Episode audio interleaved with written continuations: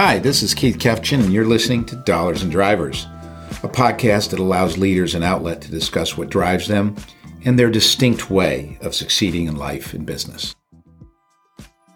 Welcome to another episode of Dollars and Drivers. Today we're going to be speaking with Jim Alderman, the relatively newly minted CEO of Radisson Hotels and Resorts.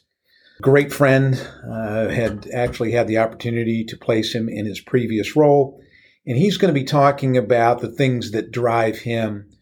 And they date back to his childhood, where he talked about a fear of failure, that everyone is replaceable, and that the competitive spirit that was part of the driving forces in his family, as his family were a family of coaches and competitive in every way, shape, and form. So look forward to another episode, this one with Jim Alderman.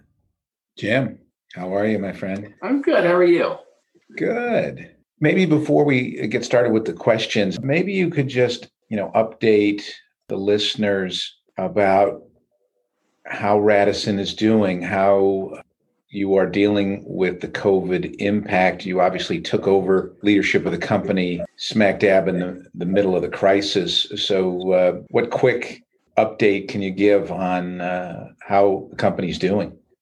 You're right. Uh, you got a good memory on the timing. It was um, I was I remember I was driving to because I was moving you know some of my stuff up into to um, Minneapolis. I was driving on the 10th of March, and at that point in time, I mean globally, I, I, I had already certainly understood that this was going to be incredibly serious. I'm kind of a, a student of these things in a what before was almost perversely paranoid way of you know something bad could happen and uh, you know always being you know kind of a semi prepared for something like that but i don't think any of us were prepared for this but i still remember it was so early on that i remember stopping on my way in at the gas station of a big uh, store which they don't have throughout the us but it's called fleet farm it's a huge huge you know interstate based operation usually and they still had uh, Lysol in the uh, in the gas station, and I think I bought the entire rack. I'm like, in, inside the store, there was a gas station and a, a large store. They're like 200,000 square feet. And inside the store, they had no supplies, but at the gas station, no one had thought to look. And there was,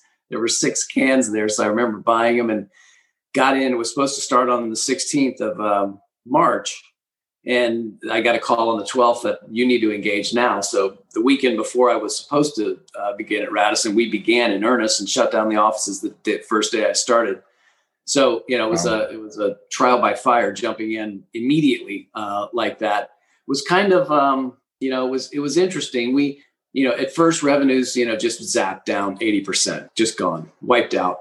Right. Um, bounced back on in some areas uh, more quickly than than others, and I guess you could say it's the in, in, the time of this pandemic, it's been the the good fortune of our portfolio dispersion the way it is with you know, about 462 of our mid 600 number in the Americas of hotels being country inn and suites in, you know, interstate and drive to locations, their, their RGI has kind of climbed through the pandemic. On a relative basis, it's climbed uh, relative to its comp set.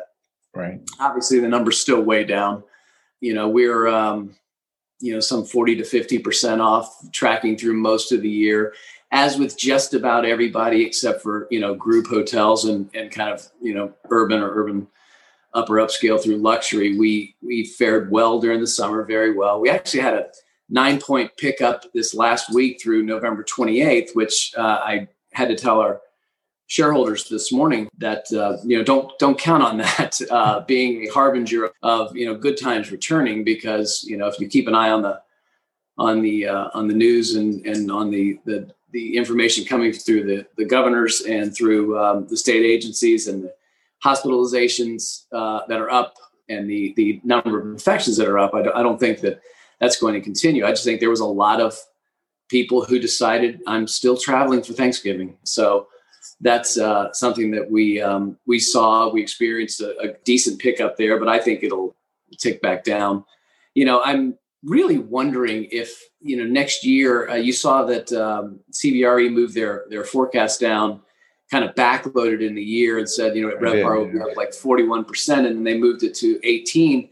And I think we'll beat that. again, given our portfolio, because I don't think we track necessarily lockstep with the overall uh, market again due to the portfolio, which is good and bad. Look, I mean, at any point in time, I'd say, would I rather have, you know, three upper upscale assets in all 50 major metro markets in an urban area in the United States? Yes, I sure. mean, of course, I would love to have that, but uh, that's not the that's not the construct of our portfolio at this time.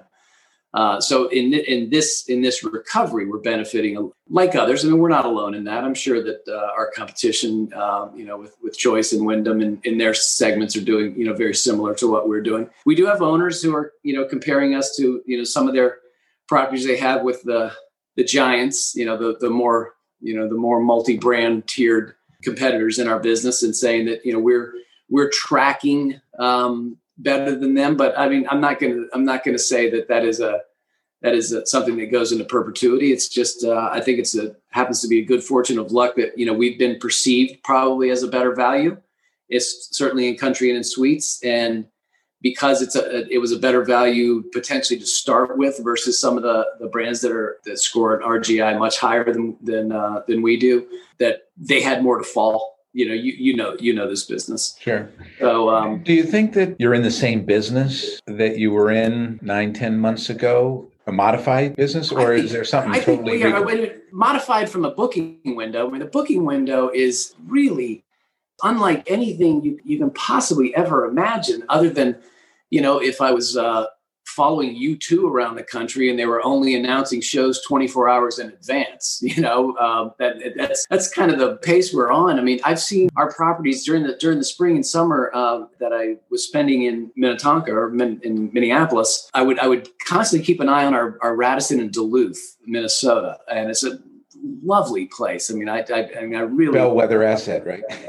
Yeah yeah yeah it kind of it kind of was it, it was you know you beat monday tuesday 38%, 42%, Friday 100%, Saturday 100%. And you're like, what is go-? and I think people literally were keeping their eye on the weather and going, all right, it's not going to rain. So I got to get out of here. I got to get out of, you know, southern Minnesota. I'm going to go to northern Minnesota and and you know, it, it's it's just it's really the the patterns have been, you know, so interesting on this last minute booking I mean, we're now seeing a lot of fall off of, you know, people pulling December business off the books and, and not, you know, almost zero advance booking. I do think that um, we're in a, a, little bit of a different business from that point of view, from a booking cycle point of view. ADR has not uh, really taken that much of a hit. It seems like more so than anything, owners in this particular cycle, this unexpected, you know, uh, devastating down, have paid attention to the adage that people have tried to say before, like, don't give up rate. It's much harder to get back. But I don't know that that's going to hold. Uh, I I, re- I hope it does, but I don't know that that's going to hold. You know, in after the first, you know, kind of call it five to six months of next year, because I think once people say, well, we should be back, there's uh, there's vaccination and it's spreading, and we've got the 20% or 30% or 50% once we get to that level on vaccination and some of these owners don't see their business coming back, I think I'm a little concerned that we'll get into discounting. I think that, as everyone says, look, I'm not a soothsayer say that groups are going to take longer to come back. But I do believe, maybe somewhat differently than others, that groups will come back as strong as they ever did, certainly after next year. And I'll tell you why. Because we've gotten so good at this. You and I, if we needed to meet and, and you were going to do a search for us, you know, you'd probably have jumped down to Charlotte, say when I was with the SA, or jump over to Minneapolis and you come and, and we'd spend, you know, you'd come in town, you'd take your trip to the airport, you'd, you'd take your plane. Maybe it's one, maybe it's two planes, depending on where you're flying from. You know, you'd probably, you know, come into, we meet for a couple hours, maybe go have a meal, maybe fly back the same day, but maybe not. You know, maybe see another client or something like that, and uh, and then fly back. By the time you add that up, that's that's a two thousand dollar trip. Yeah, I think a lot of CFOs, whether or not they even intended to, are now hearing the same repeated thing that CFOs across the country are going to be looking at those type of trips and going, "I'm not sure there's a giant ROI on that when we're so good at what we're doing here." I think groups are way different because when it comes to conventions, when it comes to you know you and I running into each other at ALIS or at NYU or at lodging conference or at the Hunter conference or you know our, our traditional industry conferences, there's no running into somebody on a virtual conference. It doesn't happen. You know, there's no casual conversation in the hall that leads to a deal or a portfolio of deals. And there's not one of us in this business that hasn't picked up a lead that pays off walking from your room to the elevator or back. So the one on, the one-on-ones go away. The yeah. group stuff is even more intense or more important. yeah, I think the one-on-ones uh, certainly saw an article that was forwarded to me this morning that uh, projected, you know, 36 per hit, percent uh, hit to, you know, business travel in perpetuity forever. I, I, I think that again, even as bad as this has been, once we recover, people do tend to have somewhat fleeting memories. So I don't believe that we'll be down that much, and I don't believe that there'll be a permanent hit to major convention rotation type travel. I don't believe Vegas will suffer greatly in the long term. I don't believe that, you know, like look at some, a hotel like the New Orleans Hilton, right? 1600 rooms, you know, makes its business off of conventions. Um, I don't believe that, I don't believe that they're going to suffer a permanent hit. Maybe on the transient that they had to pick up in between conventions, in between move in, move out and convention days, maybe, um, probably. Uh, there's some permanent hit to that. But I, I believe groups and and and certainly big meetings will be back very strong. You know, in at least in 2022, we're seeing some pickup. We're seeing some solid booking at our. Um, we don't, unfortunately, we don't have a ton of those assets, but a couple of them we we do own. Our uh, Blu Mall of the Americas property was actually incredibly full for for Black Friday, which which was interesting. And the restaurant did amazing covers, but uh, we're already getting a lot of state association and regional association booking for the, the second half of the year next year, saying they're they're fully plan on being back because they think the vaccine is going to be in, and and that's that's you know robust forward indicators, uh, given that you know Minnesota's really taking it on the chin right now as far as uh, infection rate and hospitalization right. rate. Well, I mean that's a, a very interesting sort of take and outlook on both, I think, Radisson and the, the market in general. If, if, we could maybe turn the conversation to you know some of these leadership issues we've been talking to people across the industry about, what has been you know your driving force of your personal and, and, and professional success? What, what would have been those major factors that have driven you to the point where you're now running you know one of the behemoths in our industry?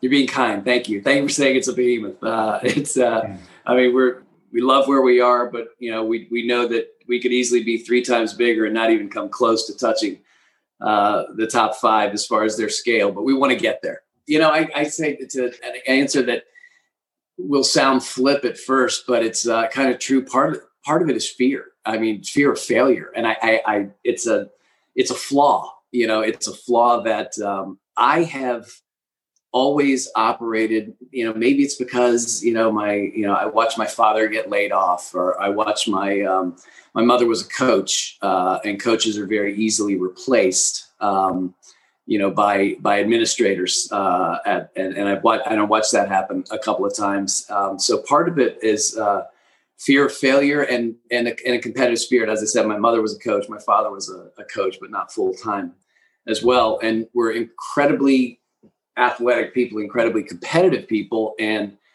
I mean, winning was the only option. And so, I part of it is a competitive drive and a fear of failure. I come to work every day knowing that I can very easily uh, be replaced. Everyone's replaceable. That was pounded in my head by some very early mentors in my career.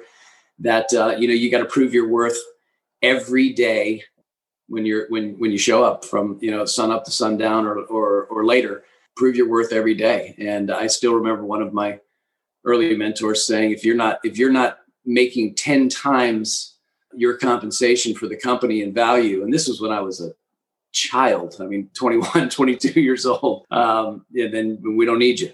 Uh, so it was, uh, it was really interesting. He had some other, other key things like if you can afford to take more than a week off, don't come back. You know, it, it was, uh, it's certainly not the, thanks boss. Really, yeah, it doesn't really play into uh, he said that as I was trying to take my honeymoon, but it doesn't really play into uh, I think uh, Gen Y or or the, or the millennial mindset.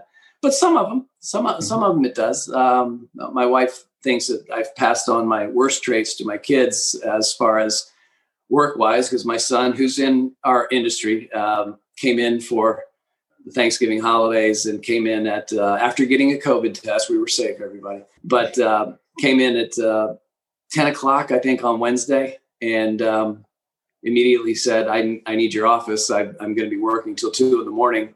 And my wife looked, looked at him and she shook his head and she looked at me. She's like, this is your fault. uh, were there, you know, any people bes- maybe besides your parents that you could look to that got you and kept you on the right path? I assume that most people have some guardrails Anyone come to mind? Yeah, you know, I, have had some very practical bosses out there and some really, really, you know, interesting people from a leadership, a, a pure leadership point of view. I think of almost none finer than than Eric Danziger. I think uh, I, Eric set such a, a, fantastic example of a real leader who really cared about his people and uh, and you know strived to do the right thing, standing up for his people and for owners uh, in our industry. Uh, but um, someone who I've actually worked for three times who I constantly find myself quoting uh, is Joe Long, uh, who was um, obviously one of the architects of Kimpton selling um, to IHG after you know going there, uh, leaving Starwood and building it up so large and, and, selling it to IHG for you know what was a remarkable multiple, as you know, that got even better after the initial sale. Yeah. Um, yeah. So I accredit a lot of you know the my very pragmatic skills that I have to employ at times from, you know, instead of being the, you know, the cockeyed optimist uh, deal guy all the time and have to get pragmatic and make some real decisions outside of the, that role. Um, I, I really credit a lot of that to Joe Long. And then, of course, for, you know, amazing just leaders from a, a CEO point of view that people, I mean, you know, aspire to have the creativity and the uh, and the business acumen both left brain, right brain, you know, all around genius of Barry Sternlicht. Uh, of course, that was, um, I mean, that, that's something I'll, I'll never get to, but certainly it is a, you know, as a, I look at that as kind of the penultimate, uh, you know, type of success in a, in a CEO. And I, I think Barry is, is, definitely one of them and a, and, a, and a really good culture as far as an overall culture place where I can refer to several people was my time at, at Bristol hotels. And you remember, you remember all those guys, uh,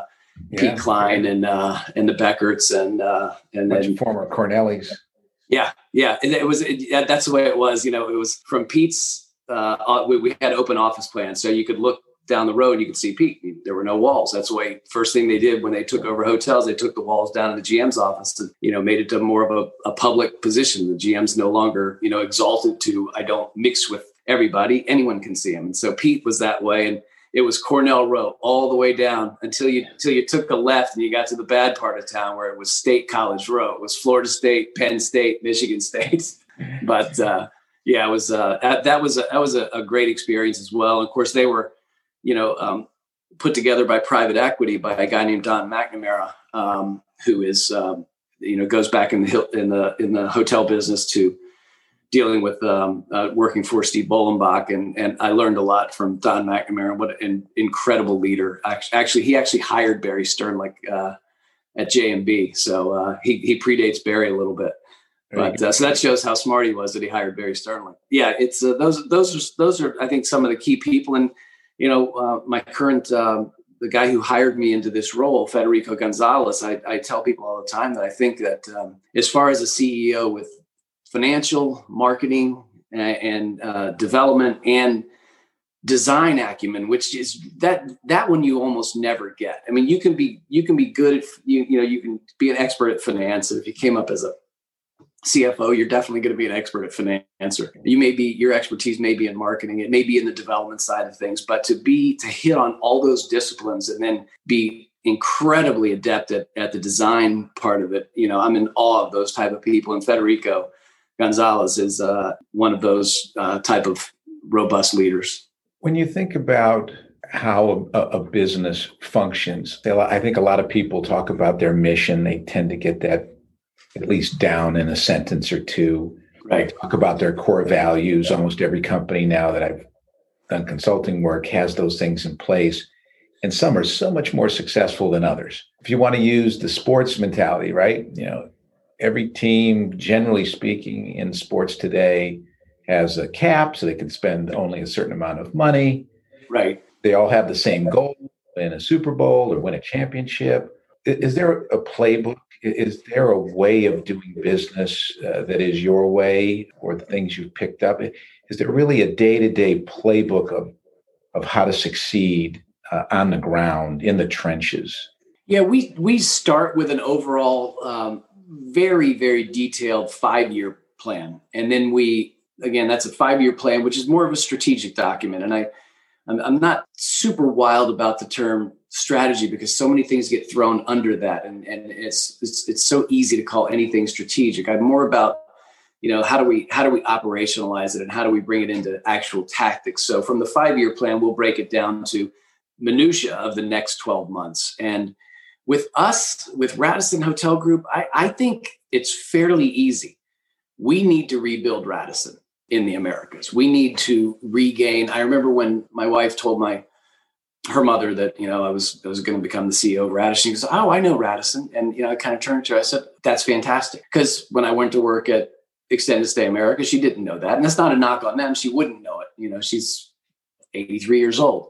You know, never had to never had to stay there. But it doesn't, you know, just the name alone doesn't say that it's a hotel. But Radisson, she knows it's been around the Carlson since since since you know the 60s and uh, you know, my next question is, tell me where one is. And we need to be back at that place again to where you know where the, the closest three Radissons are. You know, and you don't have to. Well, I know well, there used to be one there. No, I'm, we're starting to get those back. Uh, Lisa Farrell, one of our uh, development VPs, has uh, has just signed a Radisson in in or a former Radisson in Grand Rapids to bring that uh, back into the fold. And I and that's what we'd like to see. So part of it is to is to re-energize Radisson, but then also to take Country Inn and Suites from 460 hotels in the U.S. to 1,500 to 2,000 hotels. Look, Days Inn and Super Eight through thick and thin have carried Wyndham through uh, good and bad times. I mean, what powerhouse brands those are for them, both oh, you know, well over 2,000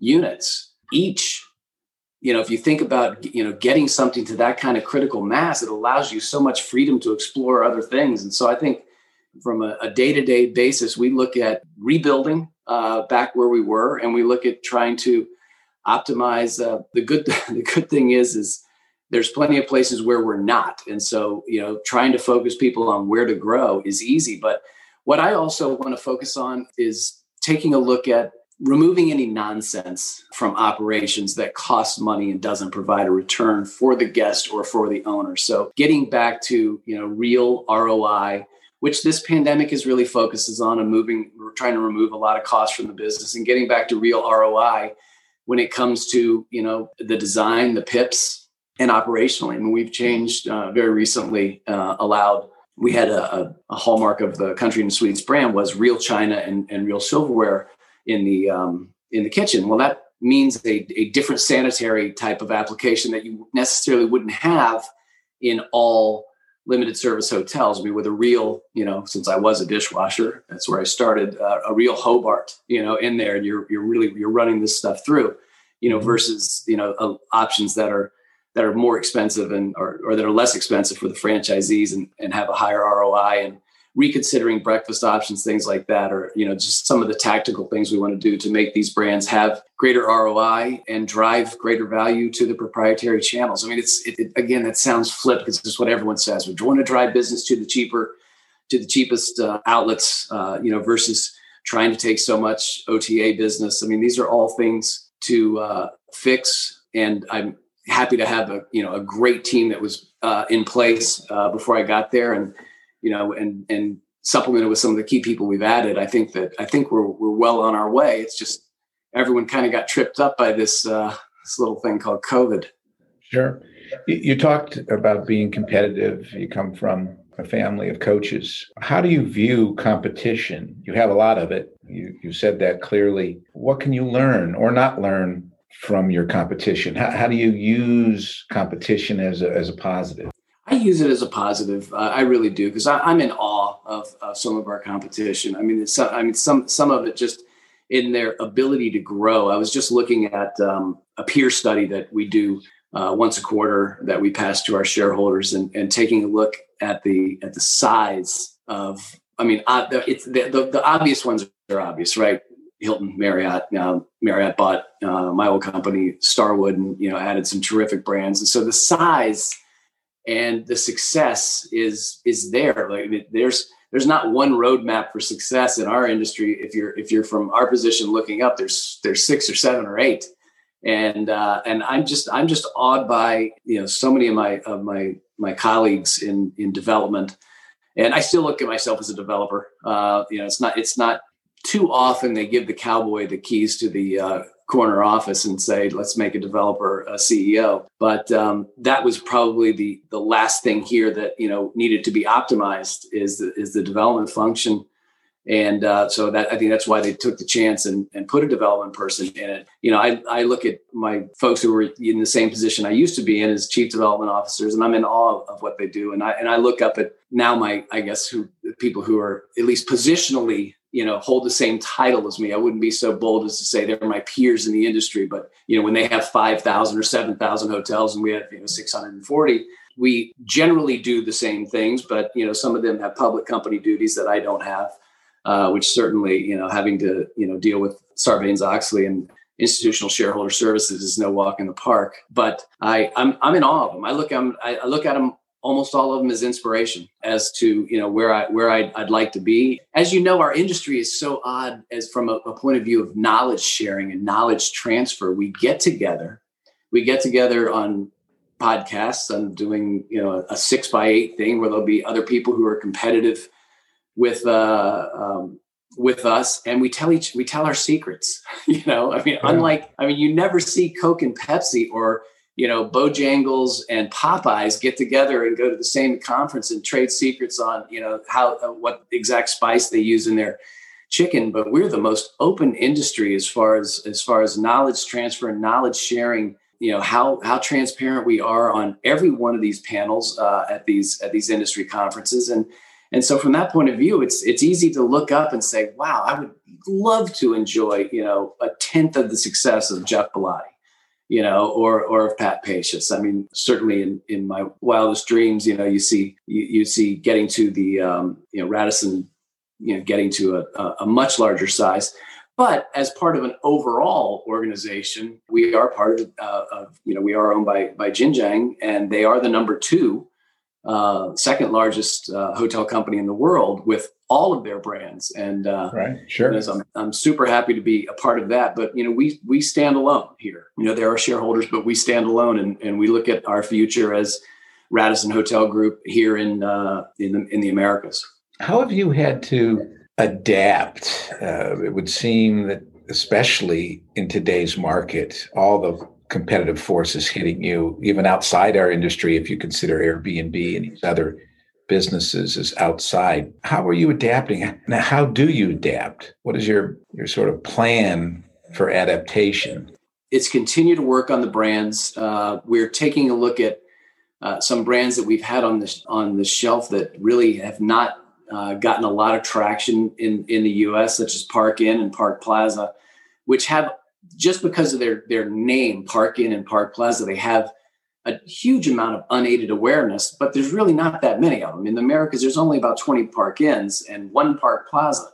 And if you ask people, you heard of Park Plaza, almost, you know, the, the respondents are like 60 some percent. Yes, I have. And I kind of, you know, smile at really? I mean, how? Because there are some Park Plazas out there that predate the IP that, that, I've run into. Winter Park, Florida, there's one. There, there's a few, but I think many people when they hear Park Plaza think Park Place a monopoly. You know, they, they just they just assume uh, they assume they assume they like, yeah, I heard of that. yeah, yeah, because the name because the name's there because of the park. When but, we started, you know, we started Ethos. Uh, people say, "Oh yeah, I heard of you. I heard of that company before." I was like, exactly. "I just, I just started it. How could you?" Like, "Oh yeah, I heard the, they're pretty good." Yeah, that's because you made a great name selection. But uh, part of it is is you know continuing to to look at the brands and try to hit them where they ain't strategy. I mean, we we need to some of the fantastic success that my competitors have enjoyed have basically opened up a slot at the intersection for me, right? I mean, how many more Hamptons can you put in a town? Right. Which is why Hilton starts new brands, right? That's certainly one of the reasons because uh, they've got that kind of demand coming through their system. But you know, part of it is to continue to adapt our brands and make these uh, make the ROI there, and really keep an eye on that. And and having been a developer, having built hotels, owned hotels, sold hotels, foreclosed on hotels, um, lent on, been, been a lender on hotels. You know, I I think I understand enough of the the 360 degree ownership cycle from all sides. You know, be it manager, franchisor, franchisee, owner, lender, to be able to you know push our team to add value in every place that that we touch and continue to to you know try to position ourselves as we come out of this uh, pandemic to you know have a better brand offering in Park Inn, which we're bringing you know, down into the upper. I, we want. I, we're, we're, trying to get away from the, the word economy or, or, budget. That's certainly not where we're headed, but more of a modern value. We're calling it more of a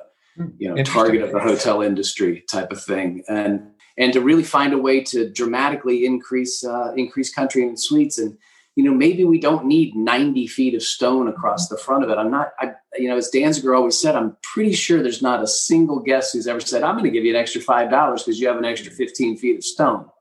You know, it, it, you know, put the money where guests will value it and guests will pay for it. And then the owners will be happy if the guests value it and the guests pay for it. Either value it by ch- by choice and, and and choosing to to stay here, or value it by pay by you know paying more for it. And so you know, focusing on some of the things that I was taught, uh, you know, um, uh, by Eric and, and by others, and and trying to uh, constantly reassess, you know, are we doing the right thing? It's so easy to to proliferate, you know, within these brands, and you know, say and and have a Me Too type of uh, situation. But I think the discipline that this pandemic is going to bring is. I mean, you've seen a lot of the stuff out there, you know, the, the people who are, you know, the owners that are getting together and approaching brands and saying, hey, we need to we need to change. And then, you know, some of the former brand execs that are out there, they're saying, hey, brands need to change. That one I always, uh, I, I, find kind of interesting because you need to change till you're back running a brand again. and then right. you gotta, then, you know, you might, again, you might see it soon. If that's not adaptation, I mean, if it doesn't matter what the forces are that uh, make you adapt. Uh, I think most people realize they have to. Uh, yeah. They're in a leadership role and they're good at what they do. L- last question. Uh, again, back to a sports analogy. I think about you know why the New England Patriots are considered a dynasty with Brady and Belichick and so forth. There are clearly others out there. The All Blacks. Uh, yeah. Like rugby, uh, whatever it may be how do you build a dynasty? I assume that that's part of your role in making sure that that Radisson becomes that or continues to be that. How do you go about building a dynasty? The great thing is, is, is you know, we're at least starting with fantastic name recognition. Radisson is not is not. I don't believe is thought of poorly. I just believe it's thought of as it's been in limbo. It's been in some cases it's been you know specific to the radisson brand it's been missing. I can take what federico has done by being the number one upper upscale brand in europe as far as size and and almost pipeline. I mean 160 you know radisson blus that he has over there that you know it's it's a it's a convoluted history but you know the, the carlsons used to own the majority stake of, of Rezidor and it was listed publicly over there you know now that's it's that that's separate both are owned by Jinjiang but run separately but if you look at at what what Fede has been able to accomplish uh, in Europe and in, and in Asia and throughout the rest of the world, the roadmap's there to be able to establish that legacy. I mean, it's it, he's got a Radisson Blu, especially, and we will open five of those this year in this country, and we only had three before that here. So you know that's a again eight does not build a dynasty but it starts us in a direction to renew radisson. And and and so with the different levels of radisson there's blue and there's red and there's core radisson you know to to really rebuild those. And when they decided to you know rename country and suites by radisson instead of by carlson you know to build off to anchor off of one name. And even when it comes to a soft brand that we've just recently launched and we're about to announce our first few signings you know, we didn't call it something by Radisson, we put Radisson in the first name because we're just not we're not so big as the other folks are that you know we can call it by Radisson and think that that's going to be successful for a soft brand. So we call it Radisson Individuals. You know, it has an individual spirit. It's operated individually and and brings something unique to to our portfolio that doesn't necessarily fit in the hard brands of blue, red, or or Radisson. Or, so if I'm country. hearing, yeah, Jim, if I'm hearing you correctly, it's brand name awareness, then size and scope. Yes. Consistent. Yeah. Are there other things that have to be part of that soup? Yeah, I think so. I think I, I think look, you got to play socially. I mean, you've got to you've got to be resonating at a at a you know a three seven, three eight and above, or you know less than that. You know you you know anything below a three five, you'll start to see you know per anything to the right of that decimal point, you'll start to see a major fall off in RevPAR and demand uh, after you know after a three five. And so I think it's I think For the people who don't know uh, who aren't hotel, what does that mean? if you are not scoring on a social uh, on a TripAdvisor score or something like that at above 3.5 stars or up, anything below 3.5 stars, it's pretty demonstrable that you lose rate, which, as you know, we, that we call ADR or occupancy, and those two combined are form a, a product called RevPAR. So it's. I don't know how many people outside the industry are actually going to listen to us, but. Uh, for those, uh, I think it's important to understand what you're saying. Yeah. So it's uh, yeah. Sorry to, to get so so vernacular heavy on it. Rate times your occupancy level equals RevPAR, and so we call rate ADR, average daily rate, and occupancy is average occupancy, and RevPAR is revenue revenue per available room. And so that's kind of the metric we use, as you know, Keith, to to to right. measure ourselves uh, in the market against our against our competitive sets where we operate. And um, you know there's demonstrable fall off you know once you get below those levels so i think it's it's it's satisfying the guests um, who are more verbal now than they've ever been because they have so many different outlets to be able to rate you so getting good to great social scores and establishing a solid brand name for reliability quality and value and experience. And that's uh, you know it's it's core for us to build off off of radisson and um, you know and lead with the Radisson name with Radisson Blu, Radisson Red, Radisson Radisson individuals, and then the Country Inn and Suites is a, is a behemoth of its own. It's the majority of what the hotels we have here, and so to really continue to to find value in that, uh, we're going to start to you know look at what the next generation of uh, Country and Suites will look like. And, and really evaluate um, what's necessary in a hotel and what's not, uh, all the way down to you know, reconsidering room sizing and uh, public areas. And you know, again, this pandemic is uh, it's is not it's not changed everything, but um, it's certainly given us pause to think about you know from a future uh, from a go forward point of view what how we should impact uh, design and how we should impact value and uh, and return for for our owners and in turn for our guests. Well, I want to thank you. One to wish you well on your journey as you uh, move Radisson into the dynasty category. Uh, so hopefully, ten years from now, we're talking again about how you accomplished that. And I wish you uh, and your team all the best. Great. Thanks so much, Keith. I appreciate right. it. Thanks for having me. Okay. Be good. Okay. All right. Bye bye. Thanks for listening to Dollars and Drivers. Until next time, this is Keith Kefgen signing off.